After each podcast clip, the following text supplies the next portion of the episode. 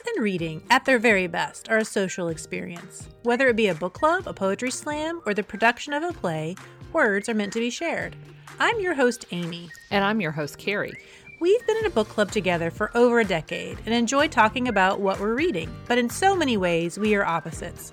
Carrie is a cat lover, but I'm a dog nut. Amy loves a good party, while I prefer to wear my fuzzy socks while introverting on the couch. But books are the tie that binds. Each week, we have fun conversations with interesting people about how books and reading influence their lives. We will find out what books are on their nightstands and ask them about five things that make them who they are. We invite you to learn more about the many perks of being a book lover. Listeners, we wanted to take this moment to thank Forward Radio for giving us the chance almost a year ago to broadcast a new radio show about books and reading. Their guidance and feedback has been invaluable. To check out more shows on their station, go to forwardradio.org, or if in the Louisville, Kentucky area, you can check out 106.5 FM on your radio dial. As you continue to social distance, now that the weather's warming up, it's the perfect time to listen to our show while walking the dog, doing yard work, or washing the car. Don't forget to subscribe so you never miss an episode. And if you rate or review us on Apple Podcasts or Facebook, Carrie and I will do a little happy dance. We probably all have memories of picking up a 25 cent postcard at a cheesy souvenir shop on a summer vacation to send to a friend or family member back home. The first postcard was invented by an Englishman in 1840, but now those iconic, colorful cards have whole websites, YouTube videos, and Pinterest boards devoted to them with themes such as the best ways to write a meaningful message in just a few lines, postcards as a writing process, and eight reasons you should be sending postcards right now. Our guest today, Anita Martin, puts much time and energy into melding two of her favorite things postcards and books. Her website, Postcards and Authors, invites bibliophiles of all types, including writers, book clubs, and bookish podcasts, to send a postcard that lets readers get a glimpse of who they are. Anita talks to us about how picking out a postcard can give you insight into a person's personality, how books are just one facet of her desire to be a lifelong learner, what genre initially gave her the desire to always have a book in her hand, and how one author's signature on his postcard made it one of her favorites. Amy and I are on week, I don't even know. I don't know what day it is. I don't know when I showered or anything like that, but I know that we are recording remotely. And our guest today is Anita Martin. She is a book blogger. I think Amy was the one who met Anita through social media, and we have invited her to be a guest on our show today. So, Anita, thanks so much. Thank you. It's a pleasure to be here. I just want to brag on myself a little bit and say that I did take a shower right before this meeting. so I'm one step ahead of you, Carrie. You know, and I'm not in my sweats. I actually put on real clothes because even though we can't see each other, I like to feel like I'm being professional. I'm oh, just... very good. well, I'm not going to say what my status is. So you can, you can, you can probably guess. well, Anita, tell us a little bit about yourself. Well, I am a native Virginian. I was born in Norfolk and I currently live in Richmond, the suburbs of Richmond, actually. And I lived in Arlington, which is in Northern Virginia. And at that time, I was working as a computer programmer. I've worked at a couple of large corporations, one that's well known, IBM. It was a good career, but I've moved on. So I'm living pretty much the typical family life, suburban life. And uh, over the years, I've had flexibility to do some other things that I've been interested in. So I've, I've kept myself busy. Over the last few years, of course, I've been working on this website, Postcards and Authors, which is where I met the two of you. So give us a brief description of the website. Okay, it is a in a blog format, meaning each entry is pretty much separate. But I collect postcards from authors and book clubs and podcasters and a few other categories. I get the postcard and I scan it, both sides of it, and I put it on the blog post. And the author or whoever can choose whatever kind of postcard they'd like to choose. Sometimes a few people have chosen a copy of their books. They have promotion material that shows the cover of their books. But most people choose whatever they'd like to choose funny things, serious things. So I scan both sides and then I go to their website or their social media and I pull some information to write a mini bio and synopsis of their latest book. It's not a review because I have not read every book. I try to do one per week. Uh, I've gotten to the point where I can do one per week and I can't read that much. But anyway, the purpose is to promote them. And as far as book clubs are concerned, uh, I pull them in because I just feel that they're part of the genre and, and podcasters like yourself, and just to give a little bit more variety to the website. The website that I built and all the social media that feeds into it, like Instagram and Facebook. Uh, I'm really enjoying meeting all the people like you all because, yeah, I did meet you, Amy, via it was probably Instagram. I can't exactly I think remember. so. Yeah. So I may have reached out to you to ask if your book club would be hmm on the website. Yeah. Yeah.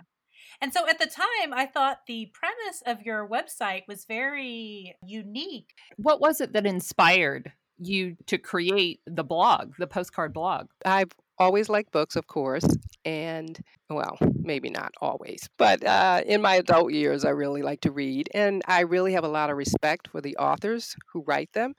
So I, I actually used to write letters to the authors and give them my opinions of the books or ask them questions. So that's just something that's always been with me. And then I also like postcards. I began collecting postcards a long time ago.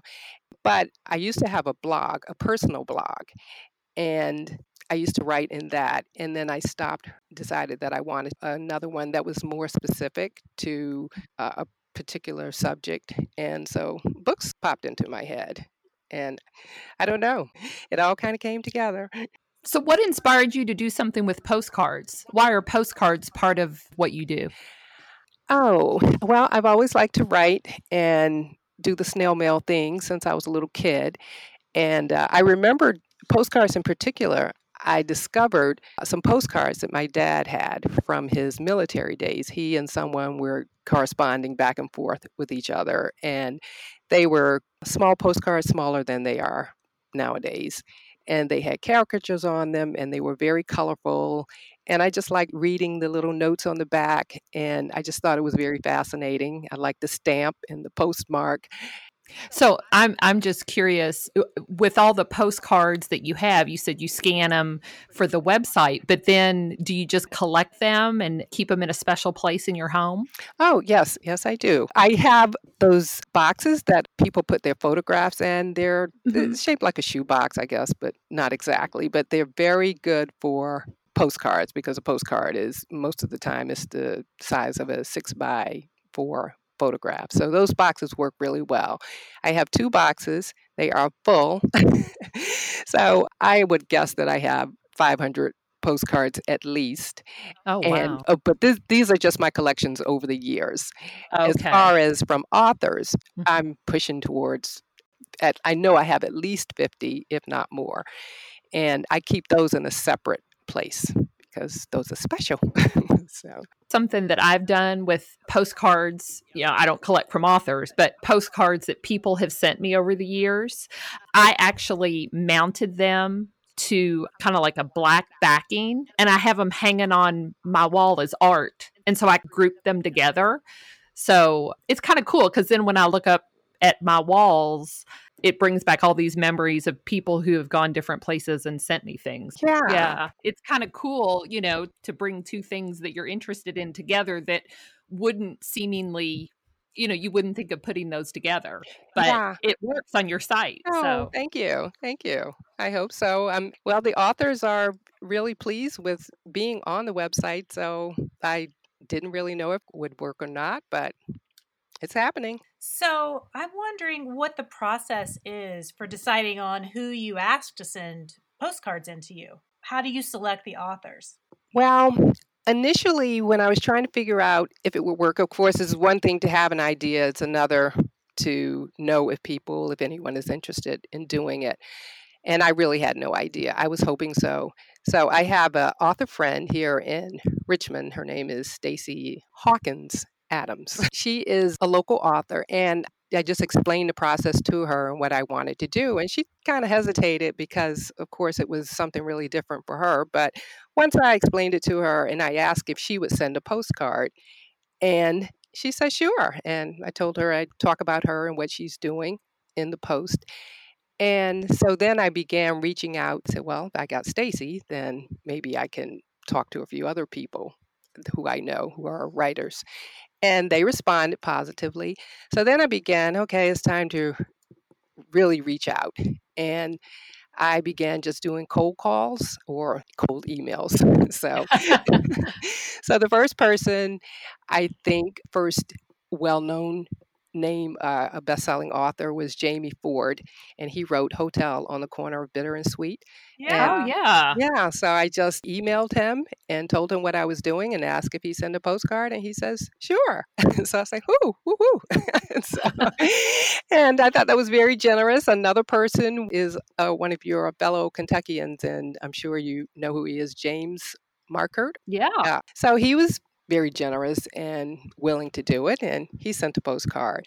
So from there on, I've emailed some people whose books I've read, and then others come from people I see on Bookstagram. Your audience is probably familiar with Bookstagram, maybe or maybe not, but it's a segment of Instagram, and you put in your post hashtag Bookstagram, and what it does is join all the like-minded book lovers together. So there are many authors on Instagram who use that to promote their books.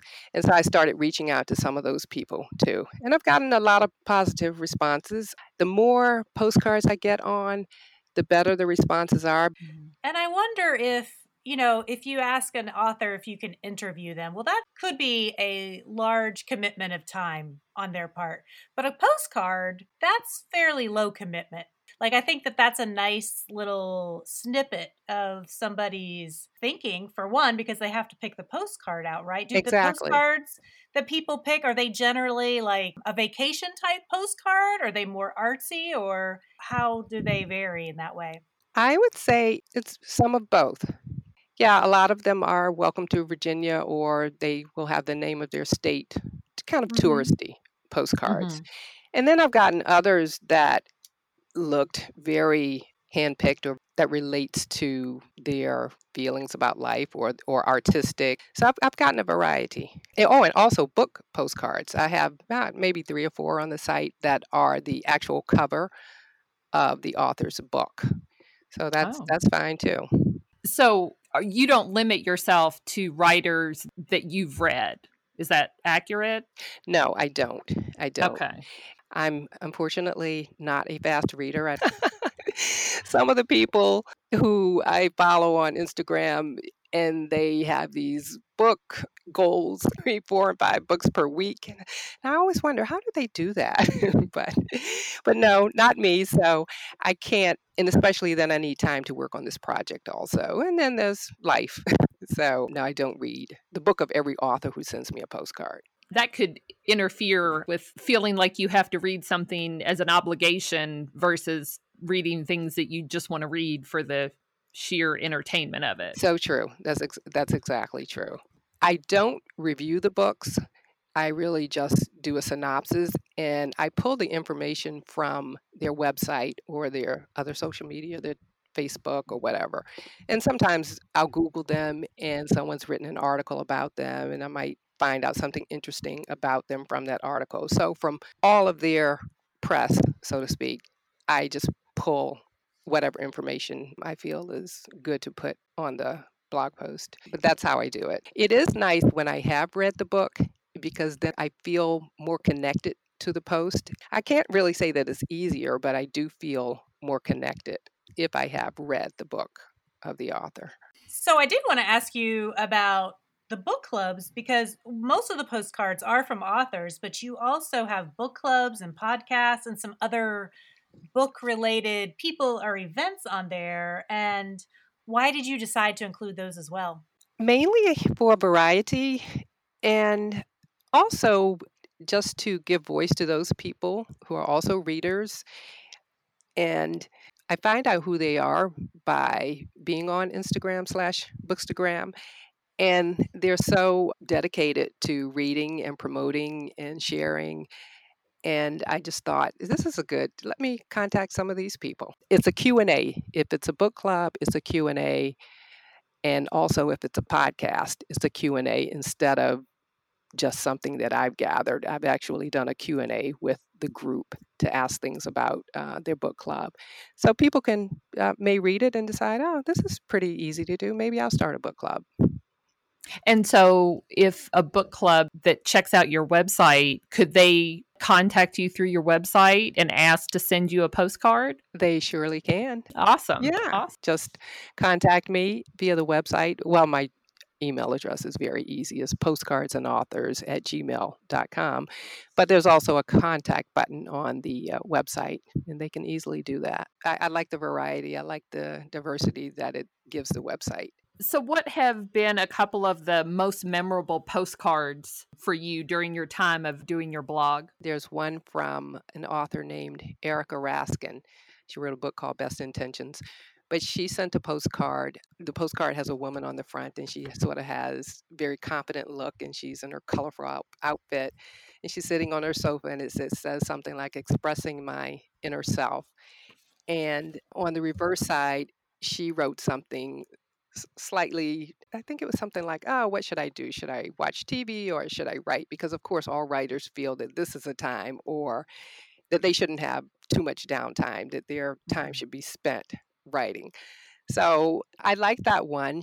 I like all postcards but some stand out because you have the image and then you have what the person writes on the other sides but if both sides appeal to me then mm-hmm. that stands out. So that one, she just seemed to just write it very quickly. It didn't seem to be something that was planned because a lot of postcards I can tell that the person just sat and thought about what should I write? I only have but this much space, so I need to write something relevant and something good. And then other people just sort of scribble something. And so whatever thought that's on their mind, it ends up on the postcard. And I kind of like that. But I but I like as I said, I like all of them. I really do like all of them. Another guy, an author named Cadwell Turnbull. I like his postcard because it was very different. It's a print of a photograph that's in the Brooklyn Museum, I believe. And I think it's called She is a Tree of Life but it's working class black woman, I guess in the 1950s, and her two little children are beside her. And it's just very striking. I just didn't expect that was the first postcard that I got that was, oh, this is really different. This is not your touristy postcard. Mm-hmm. So he's a science fiction writer. That one is very memorable.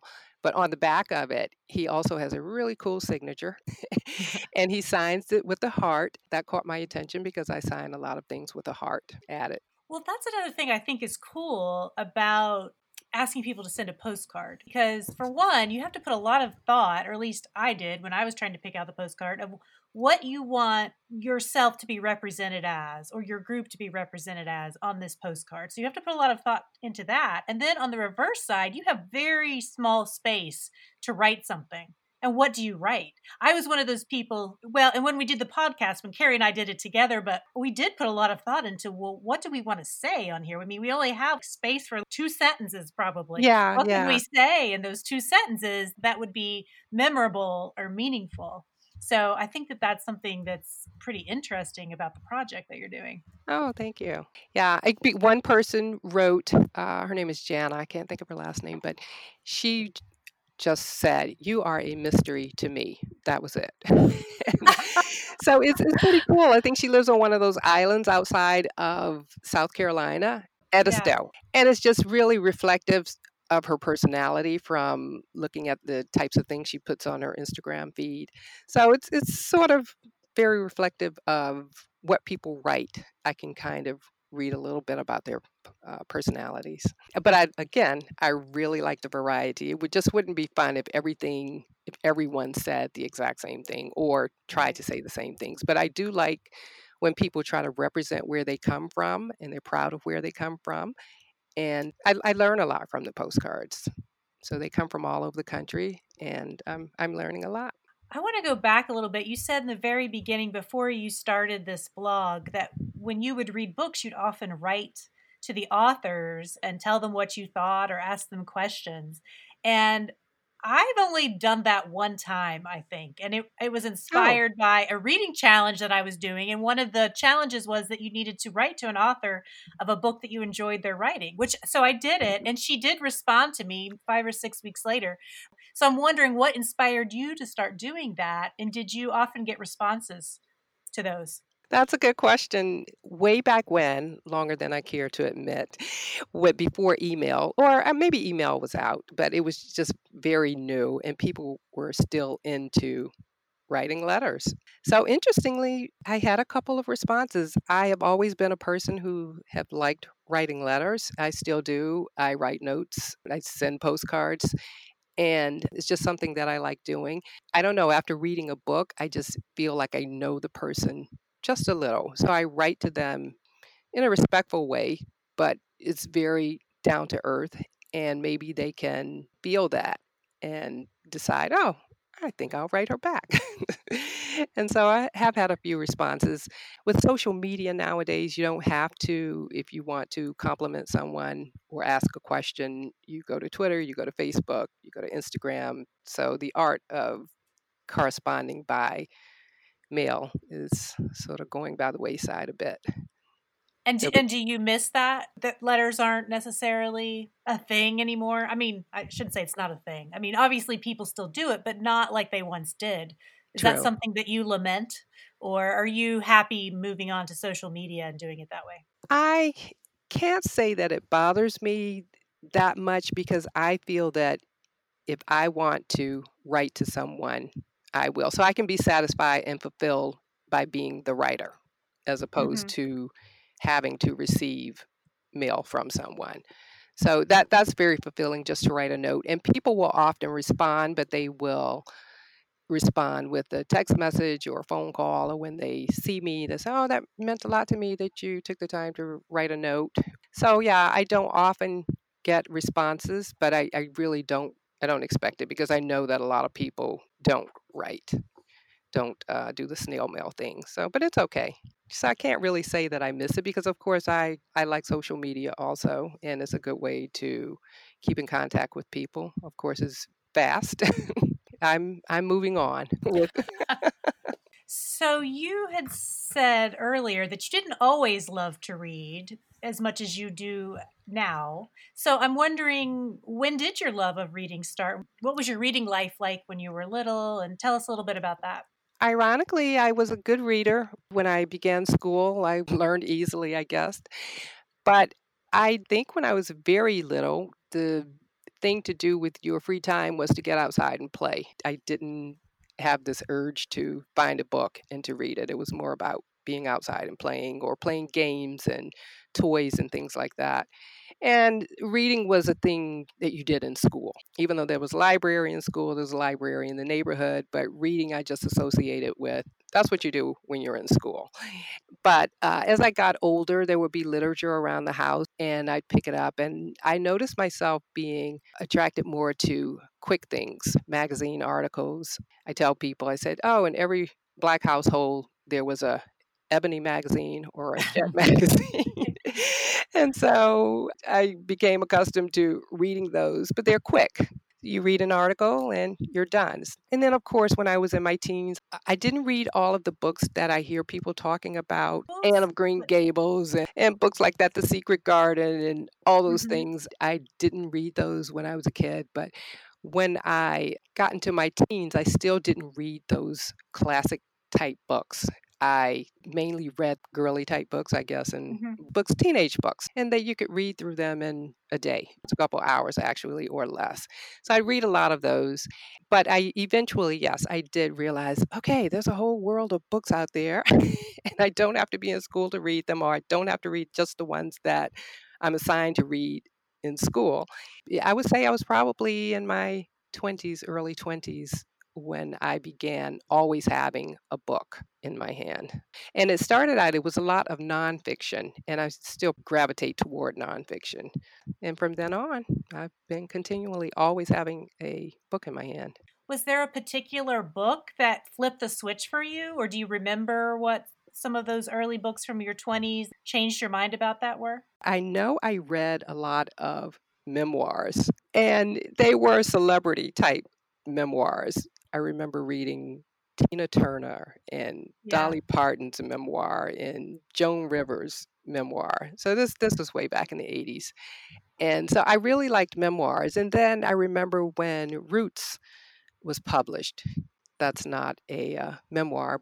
I remember those in particular. So, would you say that your favorite genre really is nonfiction, but is it still memoir? What, what do you gravitate towards now? Well, no, I won't say memoirs are first. I would say the nonfiction still catches my attention immediately because it's a- nonfiction is sort of a how to do something. Mhm. And I've always just been a curious person. And I guess I read because of curiosity mainly. So nonfiction offers more, I thought it offered more information. And the memoirs, I always feel, are sort of inspirational. Kind of figure, oh gosh, this person started here and and is now here and telling the whole life story. And it's just interesting to me how people go from A to Z. So I don't read as many memoirs nowadays, I guess because I have broadened and I read a lot of fiction. I joined a book club, and the reason was so that I could uh, force myself to read more fiction. It wasn't that I wasn't reading fiction, but I just wasn't reading a lot of it. And so once I joined the book club, then I began to read a lot of fiction. And I really have a great appreciation for fiction. Good fiction, they tend to do a lot of research, and I'm getting that curiosity satisfied and that mm-hmm. feeling of, oh, I've learned something. Whenever I'm reading historical fiction, I really struggle because I feel like my brain is constantly, as I'm reading, I'm going, okay, is this true or is this made up? Is this true or is this made up? And so sometimes instead of reading historical fiction, maybe I need to move more into just straight history or biography or whatever because I'm constantly I'm questioning I want it to be real. I want it to be based on something that's accurate and Yes. factual. So I struggle with that myself with historical fiction sometimes. I do like historical fiction. I would say, out of all fiction, that might be my top. And you do have to do your fact checking on some things, or when you read the reviews from people or the, the posts that people put on their Instagram accounts, and because the books are often discussed, and people will point out when they say, oh no, that was fabricated or that was embellished or whatever. That really didn't happen in Nazi Germany and things like that. So there are books that will pop up that people will discuss and they feel that the author hasn't quite done the best of research or added a little too much to the story.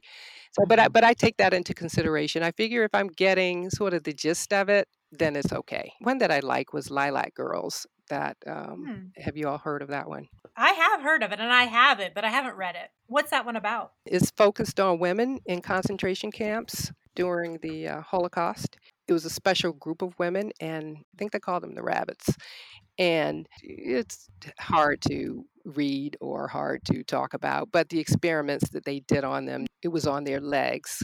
And so Mm. that's why they were called the rabbits, because of course they ruined the legs of a lot of these women. And ironically, one of the doctors was a woman, but I guess it just didn't matter who was Yeah. doing the experiments.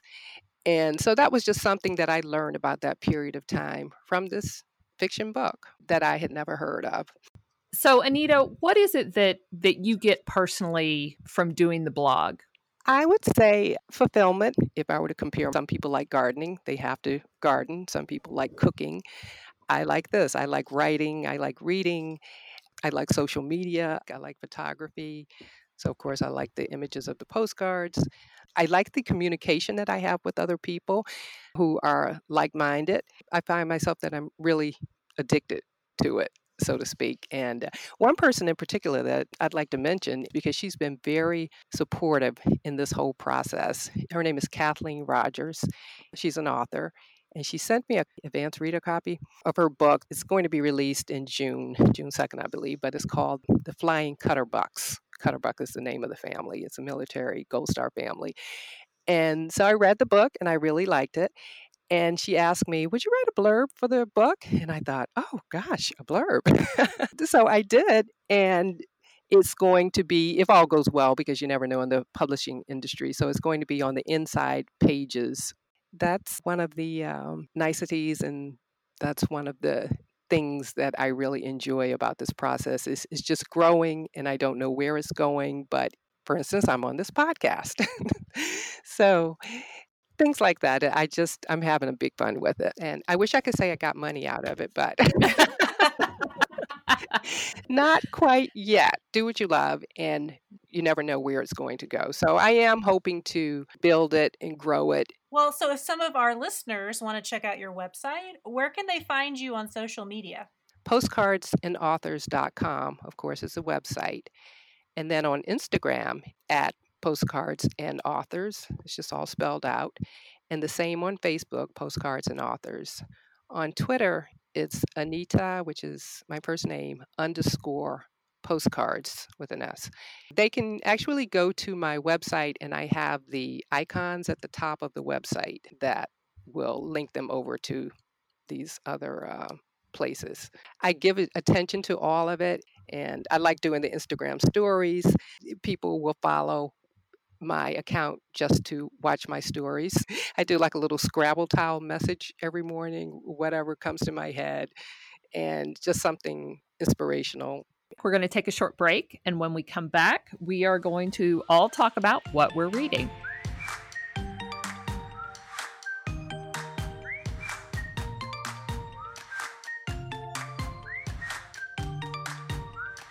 We are back with Anita Martin, and I'm I'm across town from Carrie, and as always, I'm going to ask her, Carrie, what are you reading?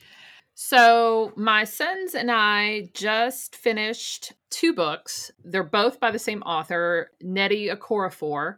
Uh, she's a Nigerian writer. Well, I, I should say, I don't know if she was born there, if she was born here, and her family is Nigerian but she lives i think she splits her time between brooklyn and chicago and she she has a number of books but this is what i believe is going to be more than two books. The first book is called akata witch and the second book is called akata warrior and it tells the story of sunny Nwazue.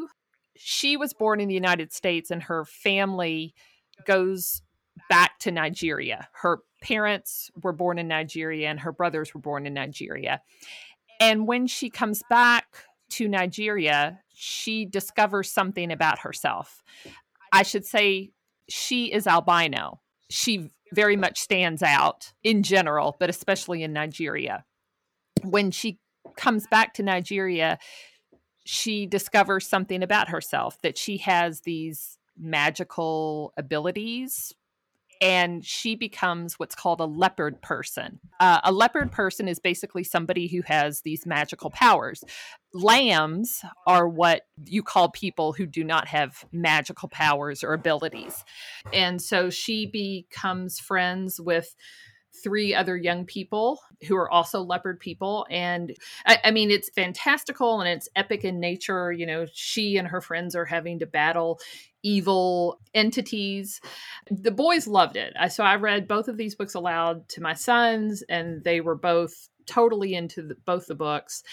I had read at some point people saying that it's sort of like a Harry Potter knockoff. So I think because I sort of had that in my head when I read Akata Witch, I sort of had that in the background as I was reading. And there are similarities.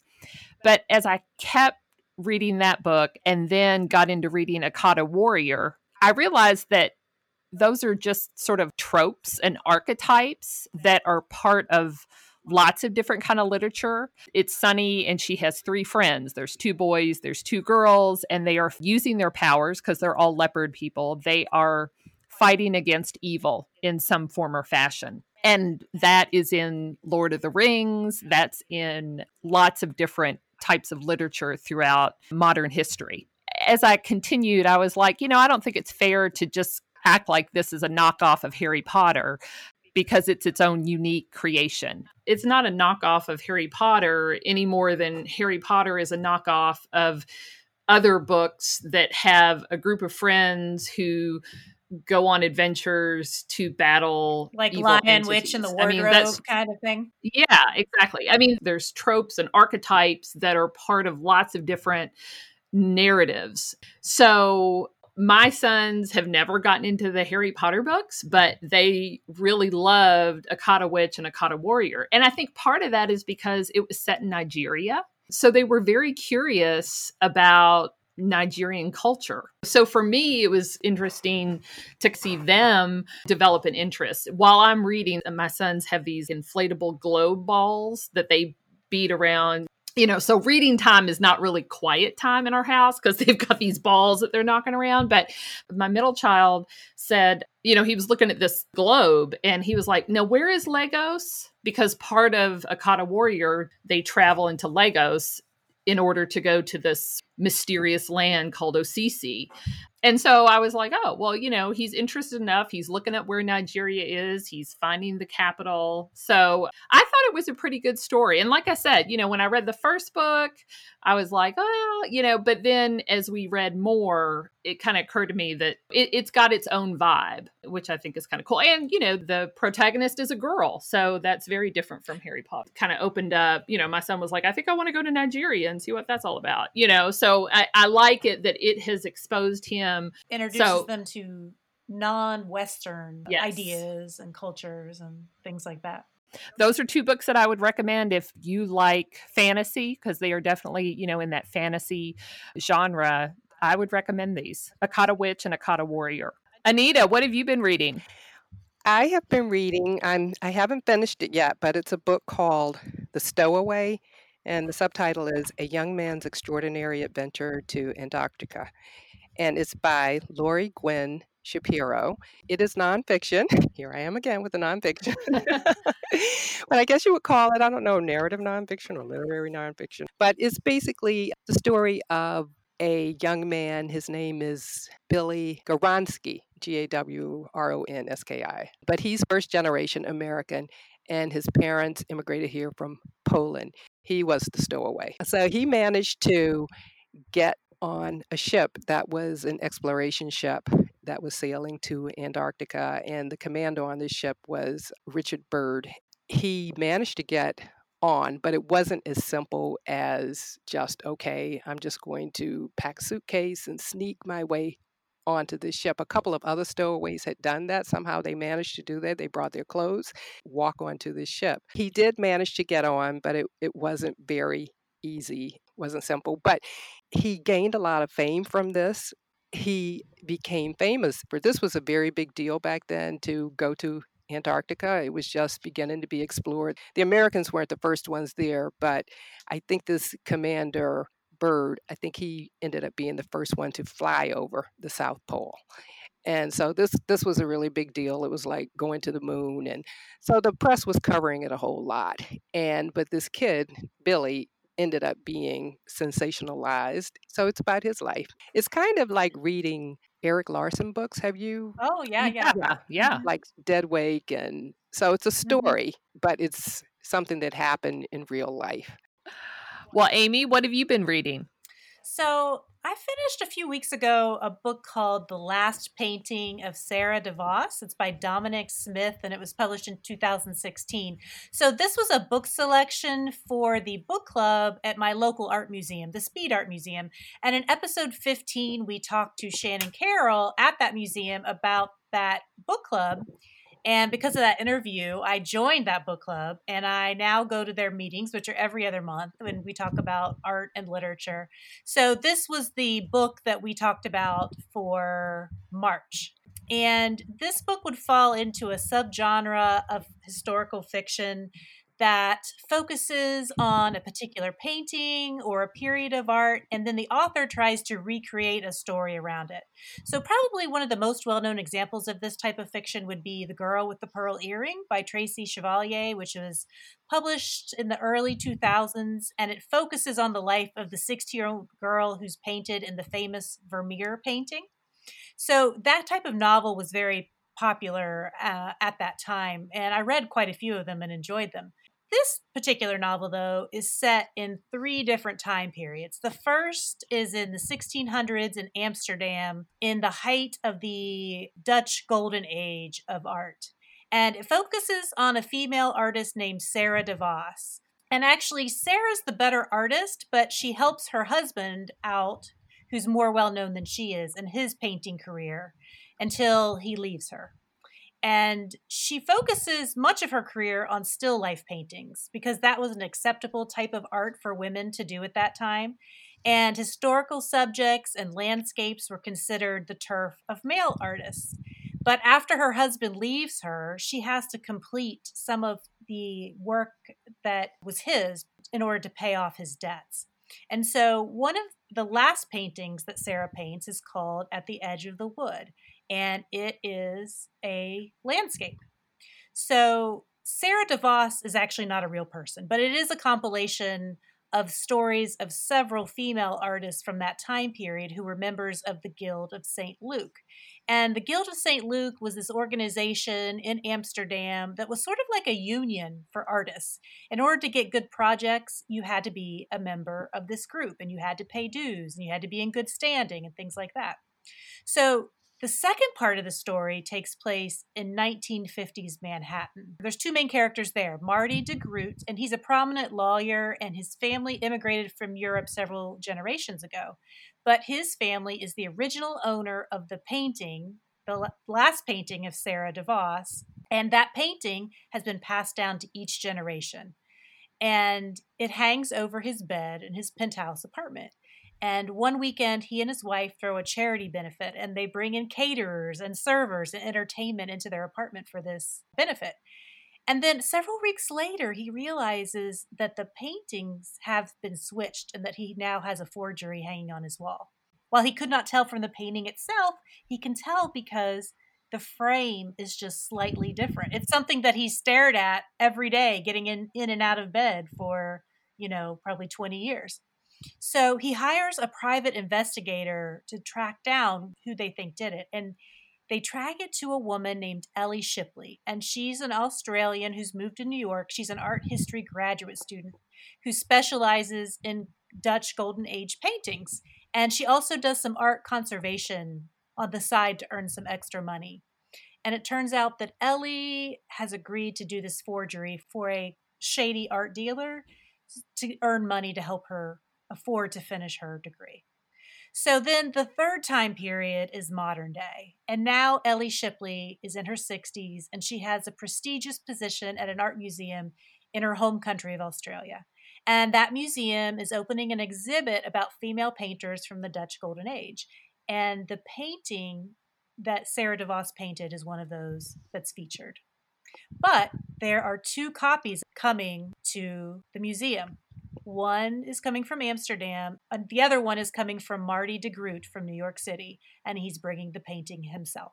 So it goes back and forth in time between these three time periods and, and sort of what is happening with the painting. What I like about this kind of book, and it's something that Anita, you were talking about, and also something that you were talking about, Carrie, is that I always learn so much from them. It True. inspires me to look up artwork and artists and learn about those painting styles. I learned about female painters in Europe in the 1600s. I gained knowledge about how paintings are forged and how they're conserved. I really enjoy learning new things. I was one of those weirdos who loved school and college, and I like research. I like deep dives. I feel like it keeps my mind sharp. So, this kind of book is perfect to scratch that itch. So, we conducted this book club by Zoom. And the director of, of education at the Speed Art Museum, she runs those meetings, Shannon Carroll, and she showed us some pictures of works at the Speed Art Museum before and after having some conservation done on them. And it was really amazing to see the difference. And in fact, one in particular, once the conservator had taken away some of the yellowing varnish that was on the painting, they actually found some hidden writing underneath that gave the painting a whole new meaning. It was really fascinating. It started out, it just looked like a portrait of a woman. I think it was probably from the 16 or 1700s. And once they removed that varnish, there was some writing on it that was a name of a biblical female figure on her dress. And so actually that wasn't a just a standard portrait of a woman from the 1600s. It was supposed to be a portrait of a biblical character. And so it changed the whole meaning of the painting in a lot of ways. So that I just thought that was really fascinating. This is a type of historical fiction that I enjoy a lot of. So I thought I'd tell you all about it today. It seems we all have sort of varied. I know we all read different types of books, but and I'm sure we read a lot that we all have in common. But when I do listen to your podcast, which I, I think I've heard probably all of the episodes, it's, it's really interesting to hear the the differences in the choices of books. So, but but that's reading, and that's um, that's a gift we have to kind of select whatever we'd like to read. We're going to take a break, and when we come back, we're going to be asking Anita her top five.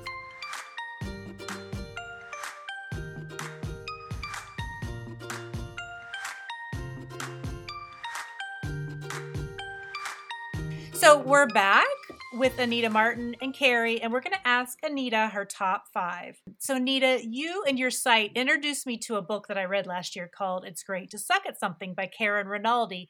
And that book's all about enjoying an activity for its own sake because you love it, even if you're really no good at it. And she calls it suckitude. What I'm wondering is, what is your top suckitude activity? Okay, my top suckitude has to be Spanish, the language.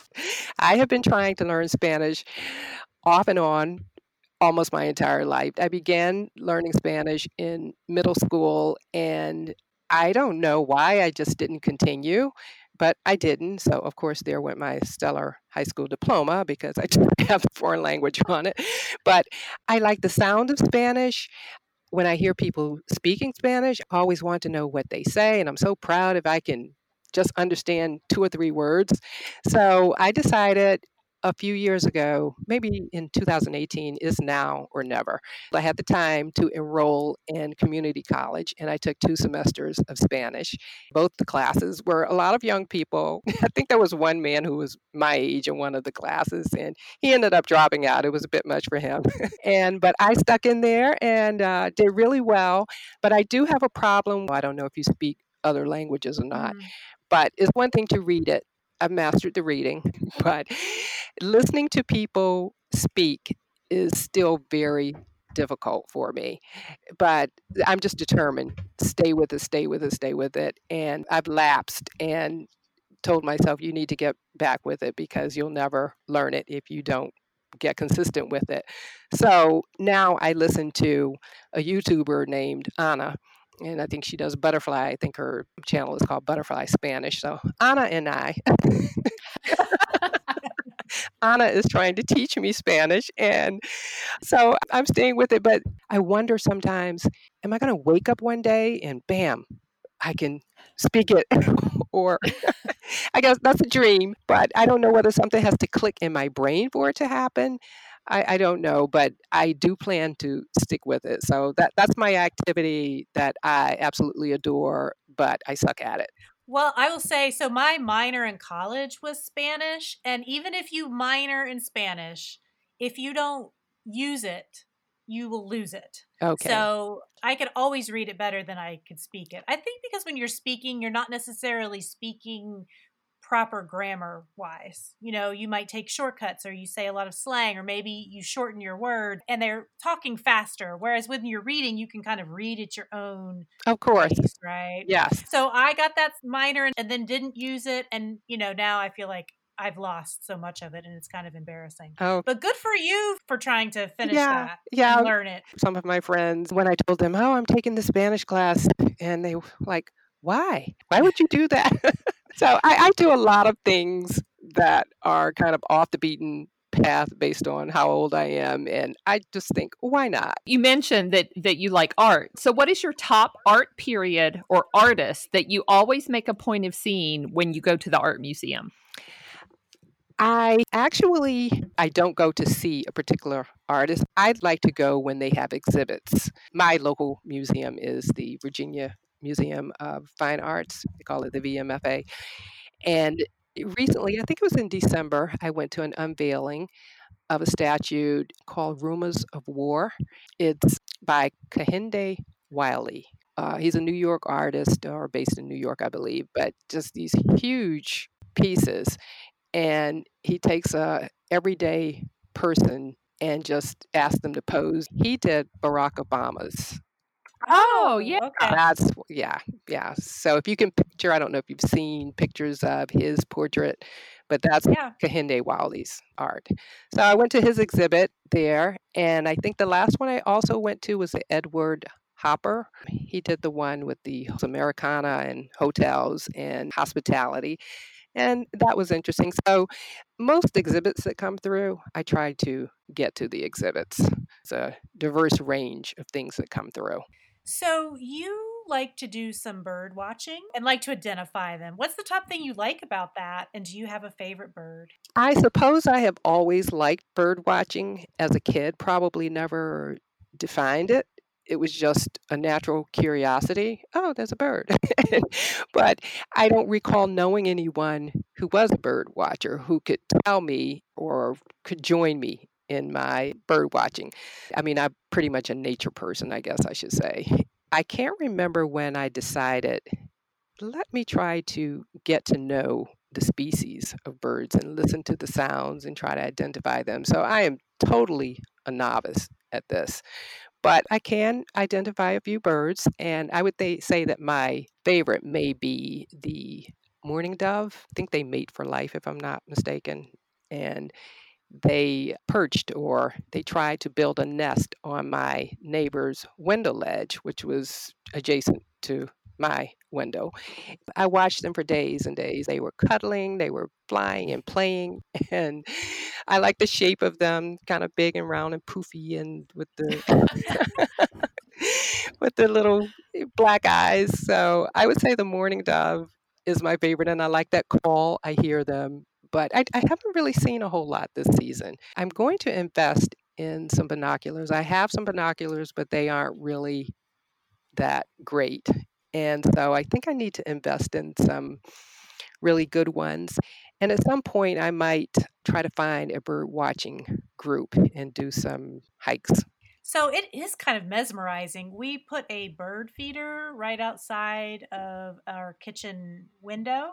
And so I keep it filled with bird seed throughout the summer and I love it. And in fact, I need to I need to go ahead and put that bird seed in there now. Yeah. But all the different birds come, but it's interesting because some of them will chase the other ones off because there's three I don't know, probably three or four different kinds of birds that will come. But the most interesting one to me is when the woodpeckers come and they kind of like hang on the underneath of the bird feeder and peck up to get the bird seed Yes. as opposed to like sitting on it like a normal bird would. And it's pretty interesting, but I find it fascinating just to watch them outside my window. So Oh, I would love that. I keep a hummingbird feeder. I love watching hummingbirds. I can sit on my deck, you know, and they'll buzz right by my head and it doesn't bother me. But my husband, if he sits out on the deck, he cannot stand when they the hummingbirds like fly right by his head. Oh, And last year he was complaining. He's like, those birds are too stabby. And that's what he called them.